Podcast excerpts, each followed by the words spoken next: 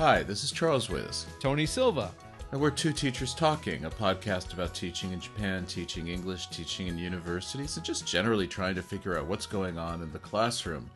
Uh, a little bit of an exploration of our frustrations and our sometimes and occasional successes. And this is episode 78, and today we're talking about an well, I don't know if it's an interesting topic for everyone, but it's an important topic, and it's the issue of fluency, teaching fluency, and how students learn fluency, as well as looking at what's going to be happening or trying to predict what's happening with machine translation and how that's going to affect our roles as teachers. So, Tony, let's start off with uh, our definitions of fluency. How well that yeah well that's when we, you know after we when we started first started talking about this topic I started to do a little bit of research and I kind of ran into some problems. Um, Did you? Y- yeah, uh, there's a very this idea of fluency uh, is uh, very plastic, and uh, there's not a lot of agreement about what it is. Uh, it's it's kind of interesting. One of the first things I looked at, well, duh, is um, Wikipedia. And among the things that I read, and I was also struck, you know, before I got there, it's like, oh, I was struck by the emphasis on people talking about reading uh, and fluency. And I think of fluency more as, as a productive um, function, first of all. And then in Wikipedia, I, I came across a phrase that uh, they're talking about fluency. Fluency is necessary but not sufficient for language proficiency. And That's I would a good put, one, isn't it? But but I would flip that. I I I think it's the other way. I think that language proficiency is necessary but not sufficient for fluency. Hmm, it's an interesting question, isn't it? Yeah. So yeah, that's what I'm saying. I ran, into, I ran, into, all kinds of problems with this, right? And mm. um, I talked to my resident expert, Professor Kitzman, Allison, my wife, and uh, luckily, for for all concerned, uh, we kind of agreed. And uh, what we th- talked about is like the proficiency. We thought that you can proficiency is something that can be measured by testing. There's fixed parameters, um, fairly objective. How proficient the, the speaker is, right, or the, the the the person, the learner. Whereas fluency is um, uh, practical and productive and includes not only the linguistic ability but also and this is what we were going to i think talk about a little bit later on uh, cultural and situational awareness. Um, and another word that uh, I, I am sure i picked it up in some of the, the reading that i did but it was also um, in the back of my mind is facility. Um, you know how easy it is for the person to communicate with in that in that language and in, in the foreign language and some examples uh, that that kind of highlight the uh, differences that I've got in my head. Uh, and these are things that are, for example, linguistically not wrong, uh, but things that are certainly odd to the ear of a native speaker. So, once upon a time, was was uh, doing a little interview for a radio read in, in Osaka, and um, very famous Osaka DJ, bi- bilingual, very very adept at English. What was the but, guy's name? I don't want to say the guy's name. Oh, okay. so I'm trying to avoid saying his name, but and because I'm going to talk about the mistakes that he's making, and uh, oh. when he ah. says talks about, so was, we, were, we were talking and and he was searching for a word and he goes, ah, it's, it's not in my dictionary. So I knew exactly what he meant, but neither of us would ever say this. I, I can't think of the word. I don't know the word, but he says, it's not in my dictionary. In, in this mental dictionary, it's not in my dictionary. I mean, it's, it's a clever phrase and it's a great, um, you know, uh, mm, what's the word? Measure, uh, procedure, uh, blah, blah, blah. Um, you don't sound very fluent right now. Yeah, I know, I know. and uh, I've got a, I've got a. But anyway, it's like it's a, it's a strategy, right? For uh, when you don't know a word, you find a way to know. It's a great strategical, you know, pickup, and it's great. You know, we, we communication successful, message received. Um, but Yeah, exactly. Fluency. I've got a, I got a private student who habitually, um, will use the word fatty when he wants to talk about somebody who's overweight. Oh, she's a little bit fatty. You know, we, and you know, in our mind, like fatty is uh, a meat, right, or uh, some kind of meal. It's too fatty, uh, unless it's a you know prerogative, pejorative term for you know as a noun when you're in the playground or whatever. And then for us, um, when we uh, are learning Japanese, the way we, the difficulty that we have with all the nuanced versions. Sorry, non-Japanese folks and people not in Japan, um, with the Japanese word "e." Good, right? Mm-hmm. So like "e desu," which in translated English means it's good. but what, what, we mean when we say "e desu" is like no, thank you. Right. right. Stuff like that. So it's like, yeah, I know exactly. I, I know what the words mean, but learning how to use that. So fluent, if proficiency is only eat, it means good, and desu is the be verb. It's, okay, that's proficiency. Fluency is knowing to say e desu, and when and and to something else. It's like the difference in English, for for example, saying in answer to a question, okay, or that's okay. Do you want hmm. another drink? Okay. Do you want another drink? That's okay. But we do the same thing in English. Well, that's what I said. I said that's it. That's, say, that's I'm a really good. good example. Right. Hey, I, am good. good. All right. Yeah. oh, that's okay. No, thank you. Okay means yes. That's okay means no. But I, and that's what I think the difference is between proficiency and fluency. Hmm. I think. Okay. Yeah. What do you say? Fluency is basically just automaticity. That's how I define it. It's the ability to use knowledge, um, declarative knowledge, or other kinds of knowledge automatically with a very low cognitive load. Okay. And that's the technical way I see it. It's um very different from proficiency. Yeah, I, I, I agree. Yeah. You could have someone who talks like this and they're thinking very or exceedingly carefully. In other words, you have people who are exerting a lot of mental effort to speak clearly or choose the right words. Would you then say that they are not fluent?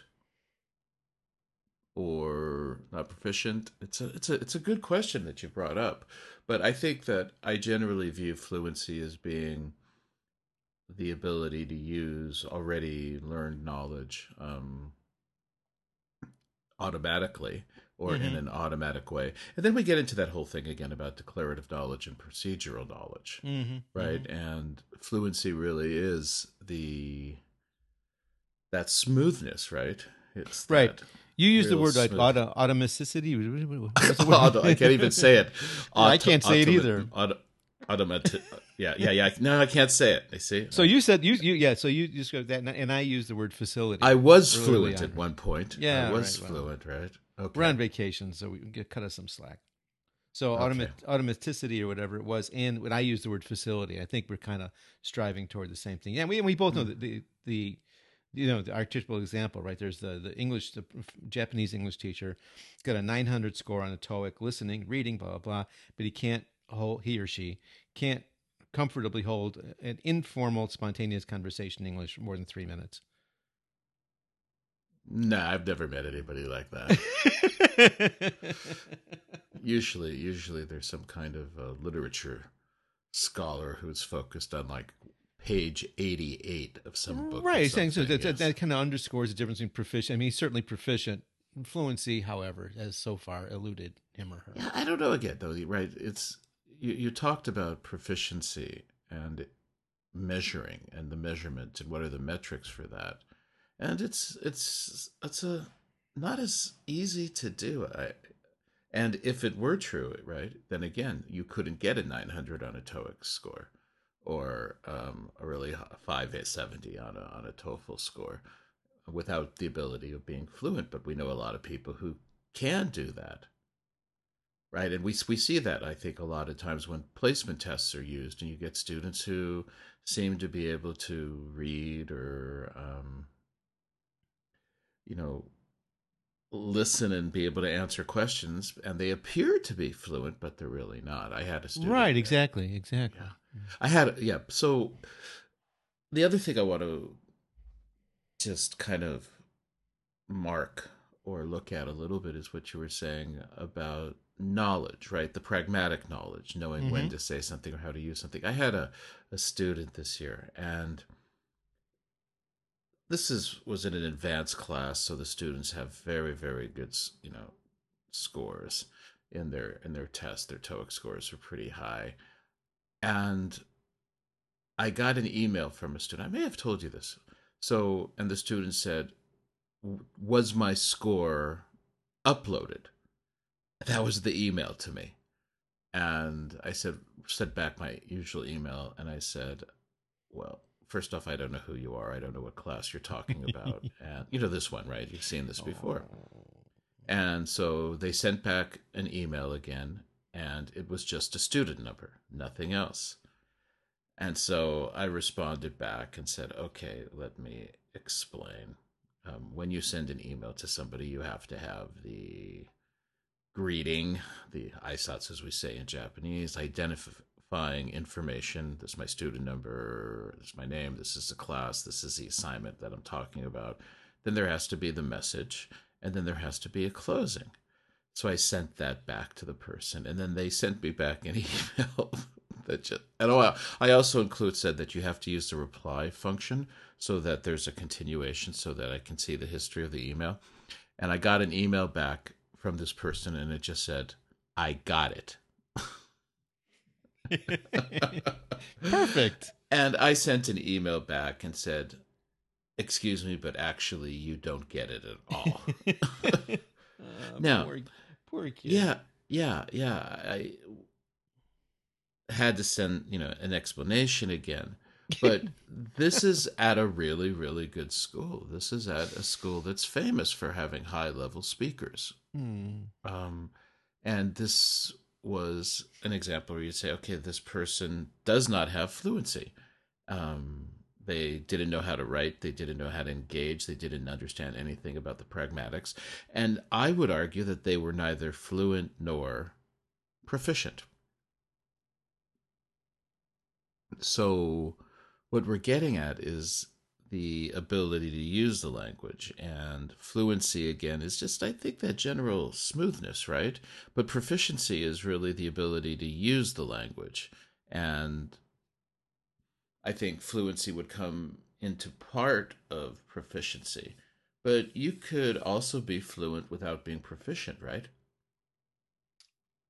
I'm not so sure. I think I think I think I I don't I see it the other way. I think. But what if you had a limited vocabulary? right? But you were completely good at using those 1,000 words.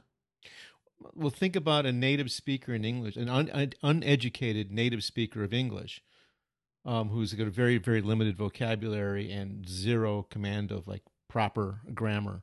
That person's fluent, certainly not very proficient.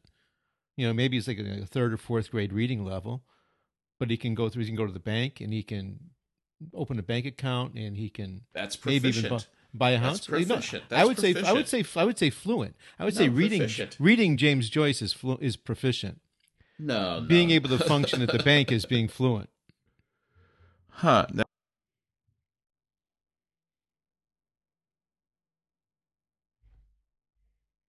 Efficiency is facility with language, the ability to use it. Fluency is your ability to use it smoothly and easily and with ease. Don't you think? Yeah, I think so. Yeah, and that's where like I think the the the bank thing and the um you know gas station and supermarket and talking to the teacher about the kids and stuff. That's yeah, that's the ease with you. It's totally second nature. He, he he or she does not think about what he's going to say before it comes out of his mouth. That's well, that's perfect okay, well, ease, but he just he's just not saying it right. Well, so he's not that, proficient, but he's fluent. Yeah, well, that, that, now we're we're really confusing things a little bit, though. Well, that's a sort. Those are the circles that I've I mean, there. Are, I, I mean, I know. Right? I yeah, I agree. Yes, I mean, I, I the reason I say that is just I, I've actually you know watched my mouth say things. Uh huh. Oh, just go listen. back- Just listen to the first half of this podcast. That'd be a really good example. oh, you mean the part that we edited? Uh, uh, uh, uh, yeah, yeah. We took all that in post. Yeah. No, I'm serious. I, I, I mean, I've actually s- s- said things, and I've actually watched and kind of like in total horror and said, "There's no way I've said that, is there?" And of course, there is. But yeah, we we get into this interesting thing again. That's, but you know, I don't want to spend the whole time just you know Good. picking Yeah, yeah. on a definition. I think what we're really trying to do is trying to tease this out a little bit, and Right. um, I think that technically as a classroom teacher when we're looking at this language teaching thing that fluency i would think would be best defined as the use of already learned knowledge and the ability to use it with a very low cognitive load I can accept that. and proficiency would be the ability to use the language accurately and appropriately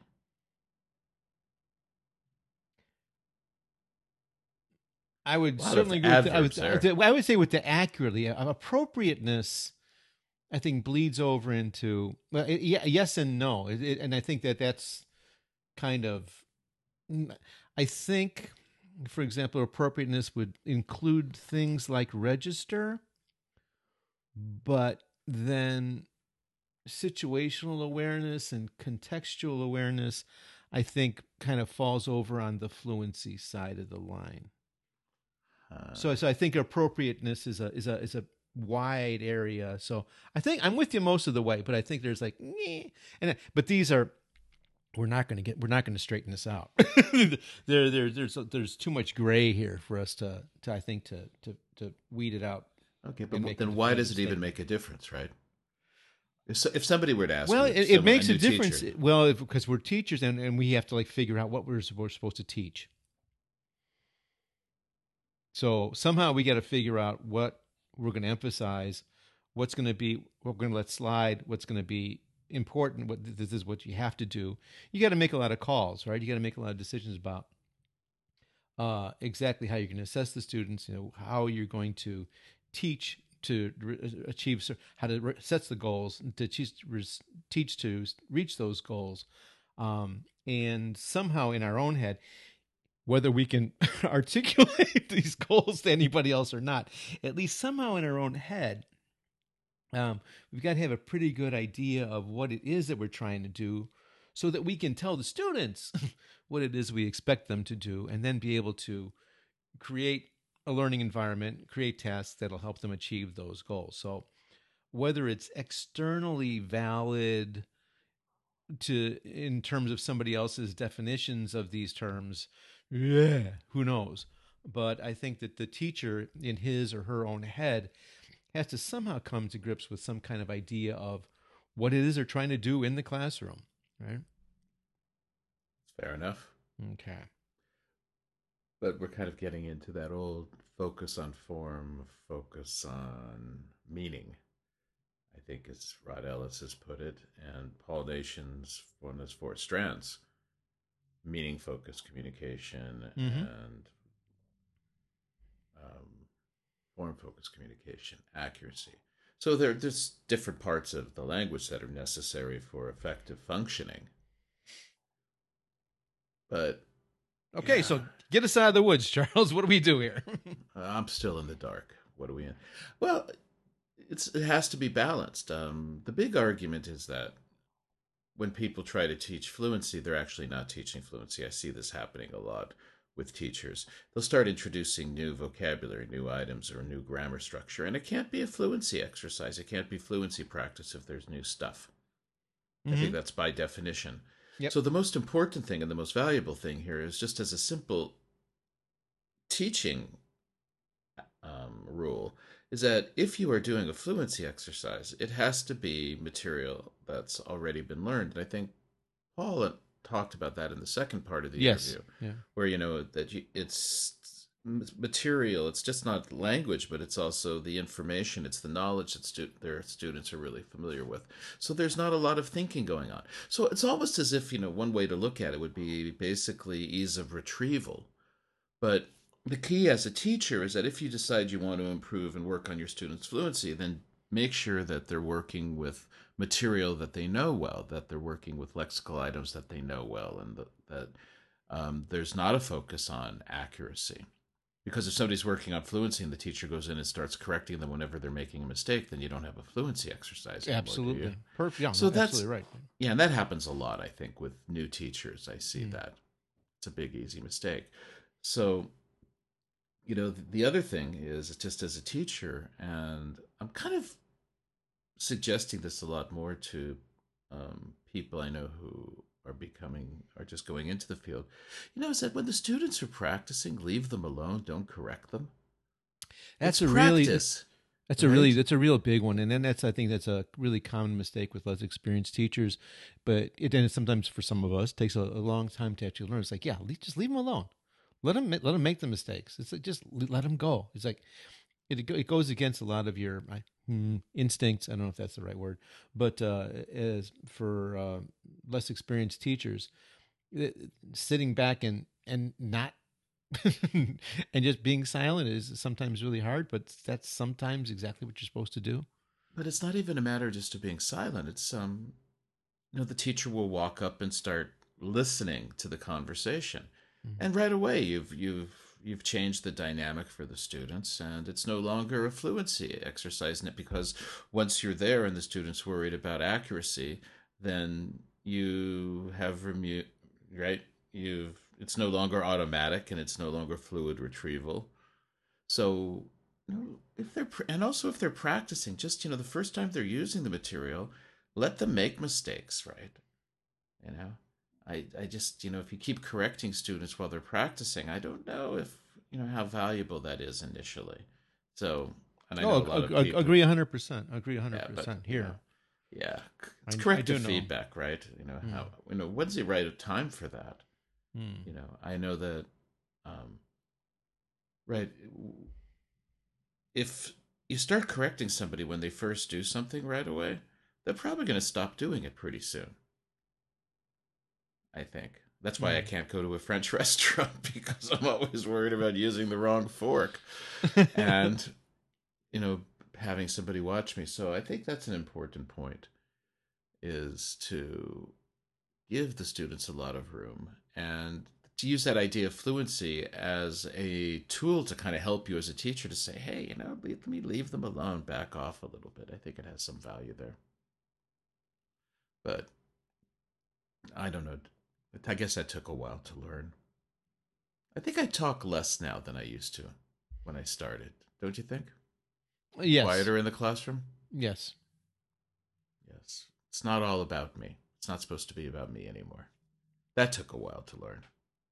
And a, a lot, and a lot does it depends on the students that you've got too, because some students are, some classes, some groups of students are very, you know, once you set them in the right direction, are very happy to and and a, capable of uh, just taking the ball and run with it. And other students, you really need to kind of lead them step by step Mm. um, until they get to that comfort level where you, they can they can take their few steps themselves. But because because you know we've we've talked about uh, so many times, um, some a lot of them come to class completely unready for that kind of activity. Mm. So they're neither proficient nor fluent. That is correct. So we could actually use that in terms of as a student, right? Do you come to the class? Are you ready? How Mm. proficient, you know, are you, and how fluent are you? Oh, that's I never thought about it that way. Because some students really do have an ease about them. They do understand how to do things, and it seems to flow and work pretty easily. Yeah, because they have very different backgrounds, right? Some of them have, like, you know, their experiences are so varied. Some of them have just been taught at all through uh, uh, junior high school and high school, and other students um, have had phenomenal teachers and are just really cranked and ready to go and have all kinds of wonderful, you know, communicative experiences and, and know exactly what they're supposed to do. Um, it's nice to corral those kids to help the other ones and things, but you know that's a whole other balancing act. Yes, yeah, it really is. But guess we could look at that as you know in terms of fluency. Are you a fluent student? Are you a fluent learner? Are you a proficient learner? That's gonna that's gonna it's gonna go around in my head for a while. I think. Well, that's another interesting way, right? What you just said there, right? Because that sounded like very unfluent. but because uh, because proficiency proficiency is a term that can be used for guitar, piano, um, mechanics, secretarial skills. Proficiency is is universal, but fluency pretty much is linguistic. No, I mean you can you can use that word literally to like a fluent in you know the art of love.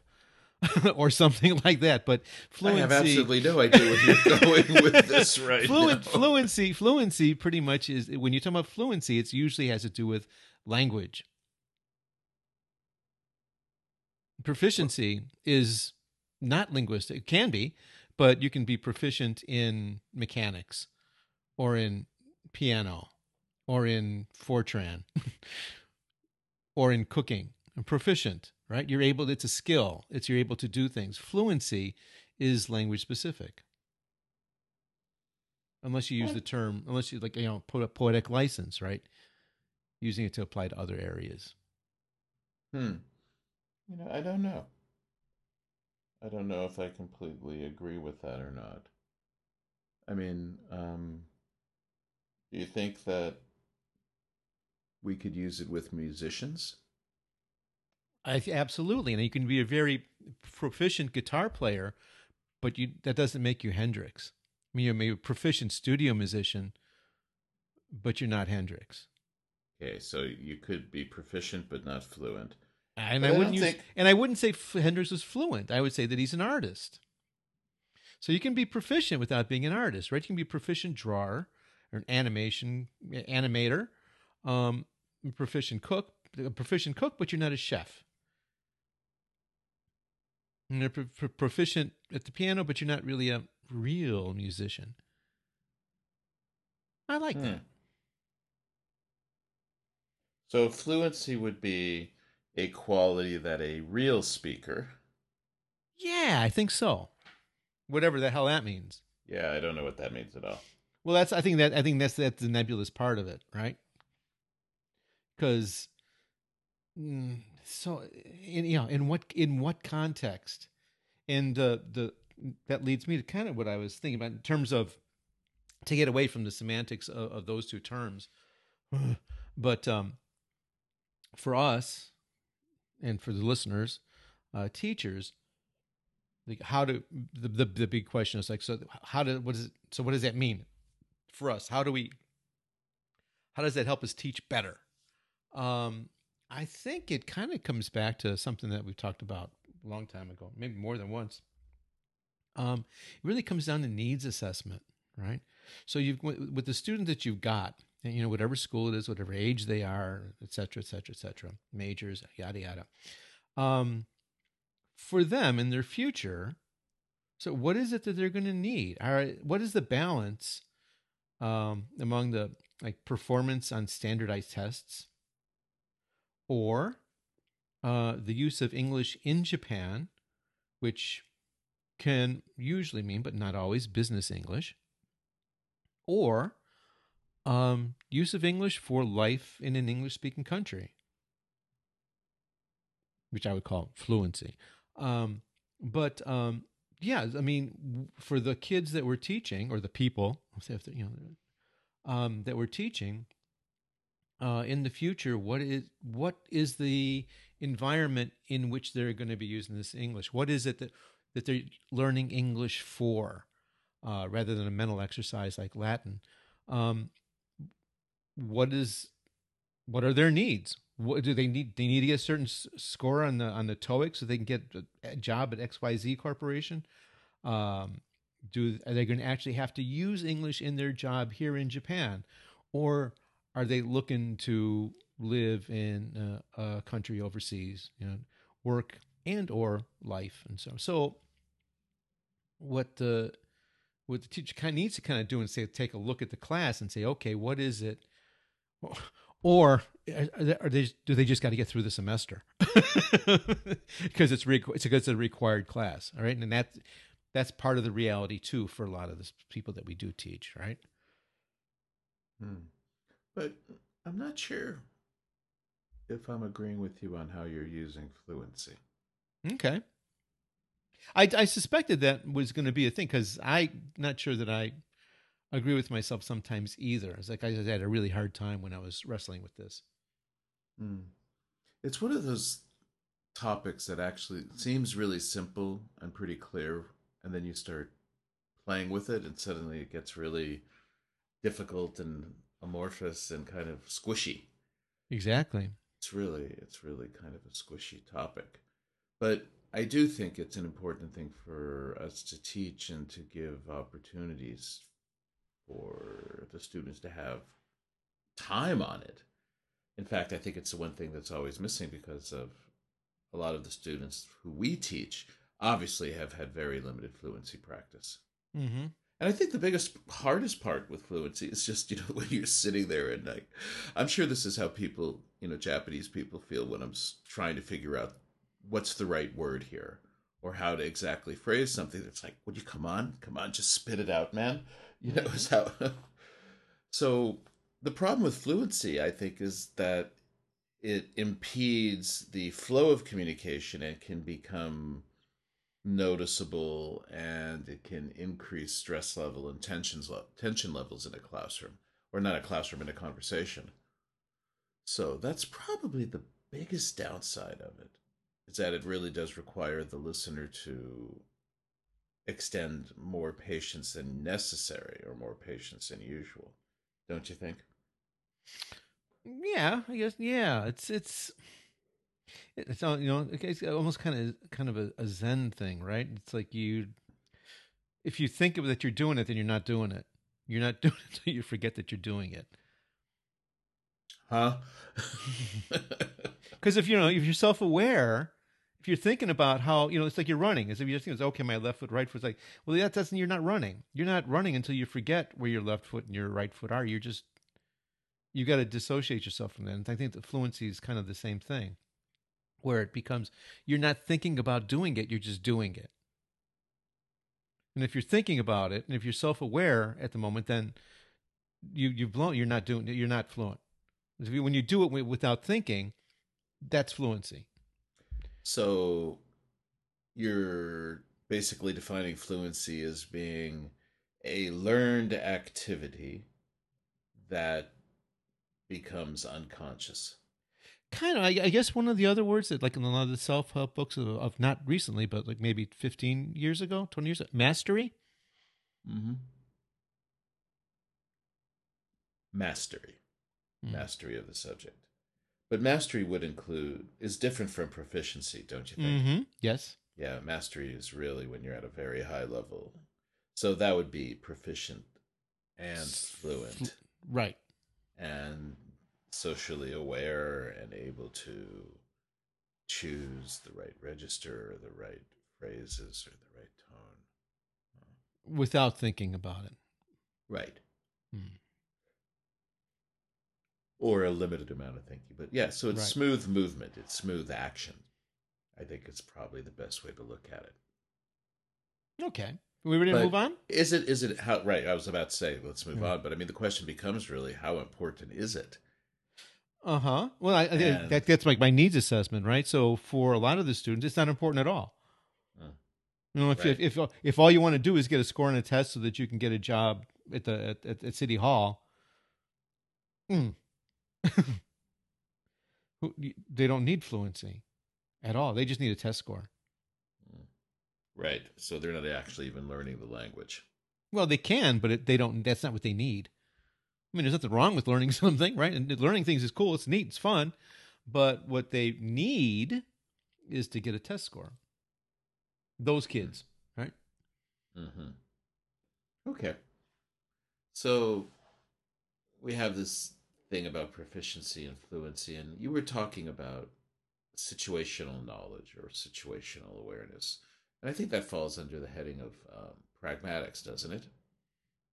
Communicative competency. Yep. What do you think is going to happen given artificial machine translation? Or I don't even know what artificial machine translation means. But Artificial intelligence, computer translation, that kind of stuff. yeah, I, I don't Yeah. know. I, I know you, you, you talked about that a, a little bit. We, we and we didn't discuss it. You you, you kind of dropped it, and then we, we both moved on. Um. So yeah, I don't know. I mean, you had some ideas though. yeah. Well, I think I mentioned this in the interview with Yeah. Paul, but I think there's going to be a big shift away from linguistic competency to um, pragmatic competency and cultural competency. In other words, you you know, if the technology is there and it's going to be at some point in time, there's going to be basic real line translation, or at least you'll have options or somehow some kind of feedback system that will allow you to interact with people with a different language. If that's the case, and let's say that's 15 years away, um, some universal translator, so to speak, why would we be teaching people how to learn languages? Right. You know, they could be taking a nap, they could be sleeping, They Right. A lot more free time. So, So- why would we? Yeah, why would we do that? Any ideas? I, I got I've got some ideas.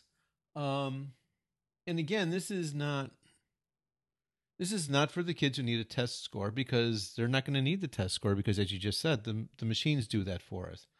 Um and I guess I'm going to put my get out my um, liberal education cloak and mitre and get step up to the pulpit here for a little bit. But um, one of the I think one of the real joys of foreign language learning um, is wonderfully impractical and unpragmatic. Um, and in learning a foreign language beyond vocabulary and grammar, um, inevitably you get to the point where you're learning the culture as well as the language. And yes, you've mentioned this a number of times. You really Yeah. believe that, yes? Yeah, yeah, I- both agree. the, the foreign language and the culture in inextricably intertwined. You cannot separate these things. And um, the a language is not just that. You know, it's not just the, the body of knowledge, right? It is a cultural thing, and it is a growing thing. And especially when you talk about languages that are very different from your own native language, um, the the mental adventure uh, that you undertake when you approach fluency or proficiency, which whatever term we want to use there, um, is incredibly rewarding. And so, it for, for personal reward and growth, and I'll go just like you know, in addition to you know, with the in, in, individual. Um, have things like, for example, um, learning Latin. Okay, no, it's totally impractical. Nobody, I mean, yes, you can improve, especially if you're a native English speaker, you can improve your vocabulary. Um, but the, the mental gymnastics that you need to go through, um, I think, in terms of logic and structure, um, are extremely beneficial. We had our um, our episode on writing. Come at me, people. Come at me. Uh, where I defended the five paragraph essay. Um, yeah, in the face of all these, like, well, the students will never have to write a five paragraph. It's like, yeah, I know that. but the skills that they learn, the skills that are required in order to produce a well written five paragraph essay are generalizable not only to writing and not only to that specific language, but critical thinking and constructing a, co- constructing a cogent argument. You go to the gym and you lift barbells. Well, you're never going to have to lift a barbell out in the street. but you might have to lift a couple of bags of you know, cement for your driveway or some garden soil for your garden. Or you might have to re- lift up the refrigerator that fell down after the earthquake. So, yeah, you're never going to have to lift up the barbell, but the muscles that you've built up will help you lift up many other things. You may not have to construct that five page, that five paragraph essay, but being able to structure an argument and organize your thoughts is something that's universally a- applicable. Um, calculators, right? but we still teach basic math. Yeah, because you got to change. You got to. We still, of course, you, someday you may not have to count your change at the grocery store because it's just going to be reading the chip that's embedded in you somewhere. Um, but but I don't think the basic mental ability to handle at least basic math, let alone, and I would argue even advanced math, um, has real benefits. And just because I'm never going to use calculus in my life, it, it doesn't matter. Um, putting your brain through those exercises is worthwhile in and of, in and of itself. One, and two, helps you understand other things. And when you talk about language and culture, the world's getting smaller and smaller. Isn't, isn't it a nice little trite phrase? But it's true, and you're in contact with more and more people all over the world. And wouldn't it be nice to live in a world where we all understood each other a little bit better? I'm done. Okay. you can keep going if you want. I'm, I'm taking the miter off now. no, keep it on. Keep it on. Keep it on. So anyway, yeah. so that's that's my thought. So like with foreign language, it's it maybe it's going to become a, maybe well it's going to fork maybe I don't know. There's a the very very practical side, but I think it's going to also hopefully make stay as something um, you know a little more enriching. Eh, I don't know. What do you, I, that's that's what I think. What, what about you? I don't know. I think it'll go the way as the same way as Latin. Mm. There'll be such a small percentage of people studying it uh, I understand what you mean by the value of learning something just to learn it and that there's skills that it has value. And as long as it's transferable, as long as somebody can take what they learn and use it in a different domain, I think it's really good and it's really useful. I'm not going to argue against pure research versus applied research, practical subjects versus impractical subjects, vocational school, but it does have uh, what you're saying resonates with me because it is one of the few arguments we have for why we need the humanities, why we need liberal arts. It's one of the few arguments that's sustainable in terms of this pressure or push to turn education into some kind of vocational training and preparation for most people. So you're not going to get any arguments with me on that stand, Tony. But whether or not people will need to learn a language so that they can understand each other and speak to each other. I don't know. I was reading somewhere, wasn't it that bilingualism is actually the norm in the world? There are more bilingual people than monolingual people. It would seem so. I mean, if you yeah, because because the uh, I mean, monolingual cultures. What United States, can Canada's got French and English. Um, and well, yeah, I mean, just the, the the the force of English in the world. Everyone learns their native language, and most people then learn English. And then if you're in Europe, you've got two or three other languages that you grow up with. So, I would yeah, I would agree that yeah, in most places in the world, people speak more than one language, except for the United States, yeah, and Japan. it's amazing. Sorry, many, it's amazing Sorry. similarities there. Sorry. Uh, that's okay. That's okay. Yeah. We, we're living in a country where the prime minister on the last day of the Olympics shows up. Oh, jeez. Oh, Jesus. Oh, Did you my, see that?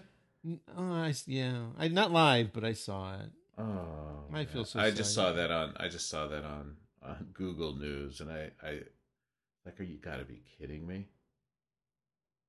Mm. Right? He shows well, up anyway. That's. But, I mean, that's how. I mean, well, you know, Abe Trump. That's how they must look at us. They feel sorry. So you guys feel sorry for you guys. Yeah, well, now, the shoe's on the other foot. yes, uh, yes, yes.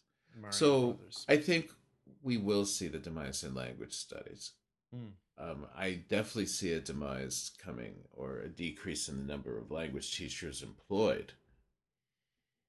But, you know, the other thing is, you know, maybe we'll see an increase in fluency because more people more people will let's say that's a good thing i don't know well i'm not fluent right now mm-hmm. but it's possible that certain kinds of learning and even fluency which is again i'm going to you know that's easy and automatic retrieval can easily be done with a computer or some kind of non-human agent, interactive agent working with people.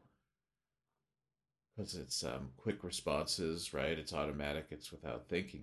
I guess I'm, I have that image of the the the the tennis ball machine. You know, the one that basically hurls a tennis ball at a person who's practicing tennis and they just keep hitting the balls back. Mm-hmm. I have a feeling that's what language learning is going to be in the future.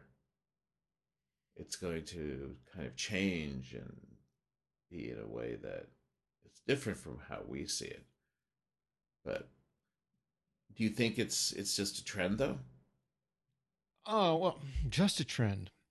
Um, just a trend. I think. Um, I think the trend is certainly toward better and better uh, computer assisted translation. Uh, and you know, you, you never never say never because it's obviously going to continue to get better and better and better. At um at the point where we are right now, and certainly the computer challenge has gotten better and better. Um, nevertheless, still, even for computers, monolingual language production is still problematic. Mm-hmm.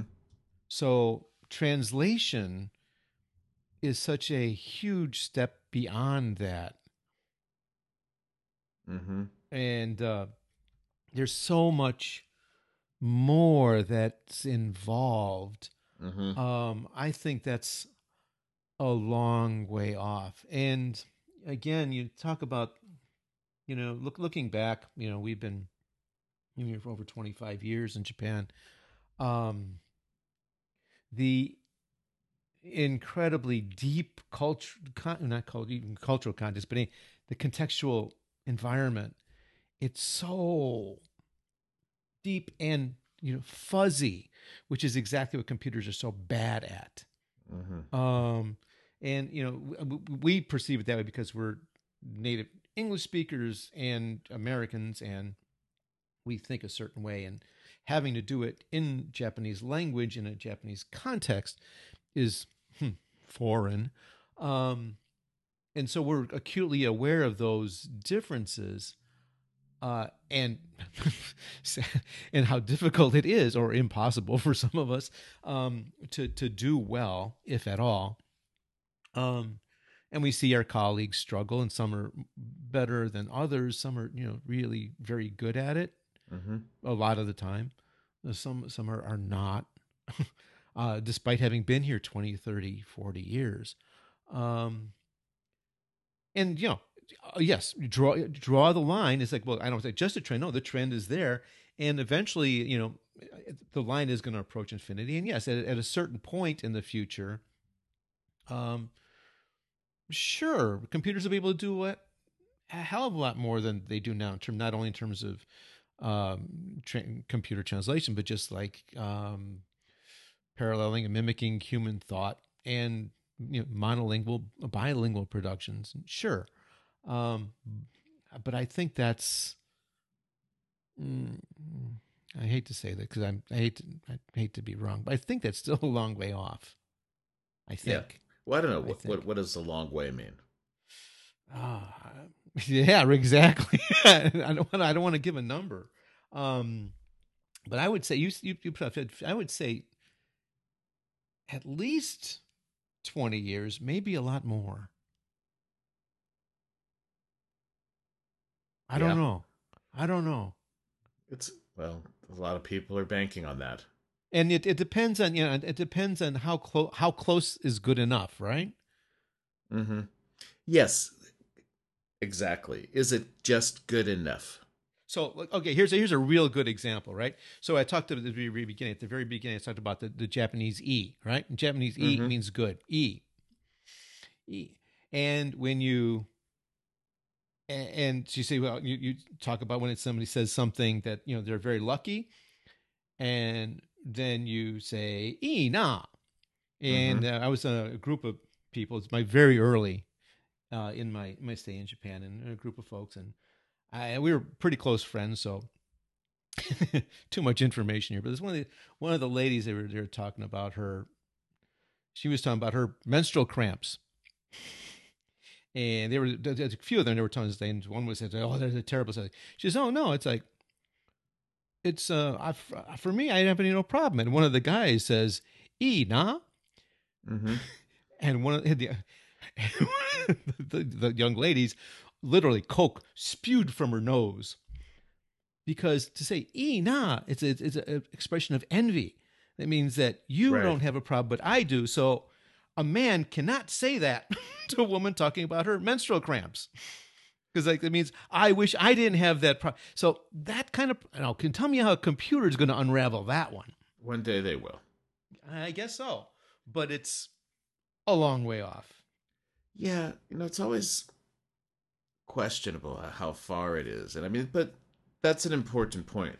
Is is it in the immediate horizon? How, and because that will impact how we teach and especially how we train teachers. And we do need to look at it and get some better estimations. But I most of the people I know just say no, it's impossible. Computers will never be able to do this. Machines will never be able to do this. And you know, I just don't know. I mean, for you know, for a variety of reasons, I was kind of trying to set up some servers, and I was working with code, and it was just amazing to watch what can be done with just simple sentences, and you know, just how everything is just small modules put together, put together, and being used in different ways. You know, it's just a matter of time before it all really does come together and gel and kind of move in a new way. But is that in our lifetime? I think so. Is it um, in the next two, three years? No, but I think somewhere in between there. And I think that our profession will, to some degree, be obsolete. But what will happen is that there will be a, a changing focus into the teaching of pragmatics, the teaching of situational knowledge, functional knowledge, which is what you were talking about before. right And I think that what will be happening is instead of teaching the language and then as students progress through the basic understandings of the language and the basic introductions to the language, that we then introduce them to cultural information and we then introduce them to how to behave and how to act and what are the situational constraints and the contextual constraints. That those things are going to be taught first. And the language will be taught after that because if you have the ability to use a device that will that is just good enough for trans for most day-to-day situations why would you not use it? Mm-hmm mm-hmm. I mean do you use siri on your iphone? Oh, a bit. Yeah it's amazing. It's just good enough. It's not perfect but there's some things Yeah, it does um, really well. It's, it's not good enough yet, but it's pretty amazing. but some of the stuff it does it does It, it blows well. your mind. Yeah, it, it blows my mind, but it's it's not good enough yet. but there's at some point where it'll be just good enough Yeah. and then you'll start using it more. It doesn't have to be 100% perfect. This idea that you know things have to have 99% accuracy no it's going to be that hybrid model of where it'll get you almost there and then you have to bring your own awareness and knowledge of the situation to fill in the part that wasn't done by the machine. That's my guess is where it's going to be. So it's not going to require a 100% foolproof you know bulletproof solution. It really is going to be the just good enough Well, when you when you show me a computer that can translate the first half of this podcast into Japanese in any kind of understandable form, I'll be really impressed. Will you show me somebody who can understand gobbledygook just in our their native our native language? If you can I'll show me, if you can too. show me a human being that followed the conversation, You can show me somebody who's even in, who's been listening to this conversation as we've been meandering today. oh well, it's again, it's vacation. So what you gonna do? So anyway, um, you wrap it up, huh? Um, Yeah, with I'm it, okay for, with for, that. for for teachers i mean just like one eye on that artificial intelligence and computer translation to see what's happening with it don't you know don't put don't put all your chips on that square but and don't discount it either but keep an eye on it um thinking about how th- progress in that area is going to change the teaching profession Mhm. and, and maybe not obsolete teachers, much to the dismay of our university administrators. They'd love to get rid of us. Um, I'd love I to. wanna- I'd love to automate the administrative side. Absolutely. I think that's where the battle's going. To be, I like that idea. Right, that's I the like battle. Who who gets who gets automated first? Christ. And then just for me personally, I would just you know needs assessment, needs assessment, needs assessment, needs assessment, and you know as the the uh, artificial intelligence computer translation develops more, yeah, the students needs change, tweak your assessment, proceed accordingly. Uh, just keep an eye on what those you know your best guess at what those kids are going to need, those people need after they're finished with your class in the next year, five years, ten years, as best you can, and try to address that. Short term and long term horizons, right? There you go. Okay. I think we've kind of beaten that horse. Yeah, we well, do... it's uh, it's a hard one. It's a really that's a really tough topic, and um, yeah, I mean, crystal ball and you know, computer translation. That's that's really tough, and it it kind of you know kind of underscores how difficult our job is now, because yeah, there's the there's the test part. You know, you know, most of our students would take the test, and then there's actually what they're going to maybe or maybe not have to use English for, and what we've talked about a number of times in the past, like teaching for a world that does not exist yet. Right. Um, uh, and you put all that together, and along with how to teach the the you know the linguistic skills by themselves for the students who are capable, you know, have, the linguistic facility, the cultural part, or or vice versa. You know, why why maybe maybe as you just said when you were you, you were talking about in the future to, to teach the cultural part first. Well, hell, maybe we should be doing that now. Yeah, exactly. Why? And since assuming that in five years that the the machines are going to be able to pick up the slack what they didn't get, right? Mm-hmm. Ah, what we're going to see, it's going to be interesting. Yeah, yeah, yeah. well, it's going to be very interesting to see what I where I go from after this podcast. Back to bed. I think so. Yes. I think so. I think you need a little rest. Yeah, yes. I was up all night, and uh, just in front of the computer all night, which is not a good thing. Hmm. Okay, so let's wrap this up, Tony. I'm yep. Charles Wiz. Right. Tony Silva. Two teachers talking at a variety of different places. There we go and this is our last summer episode. By the next time we'll be doing a podcast, we'll be back at work, won't we? Or we'll just about just, to be. We'll be just starting. We'll be just, just starting. starting. Well, enjoy the vacation, Tony. Semester two coming up. Yes. So you be well, okay? All right. You too. Bye. All right.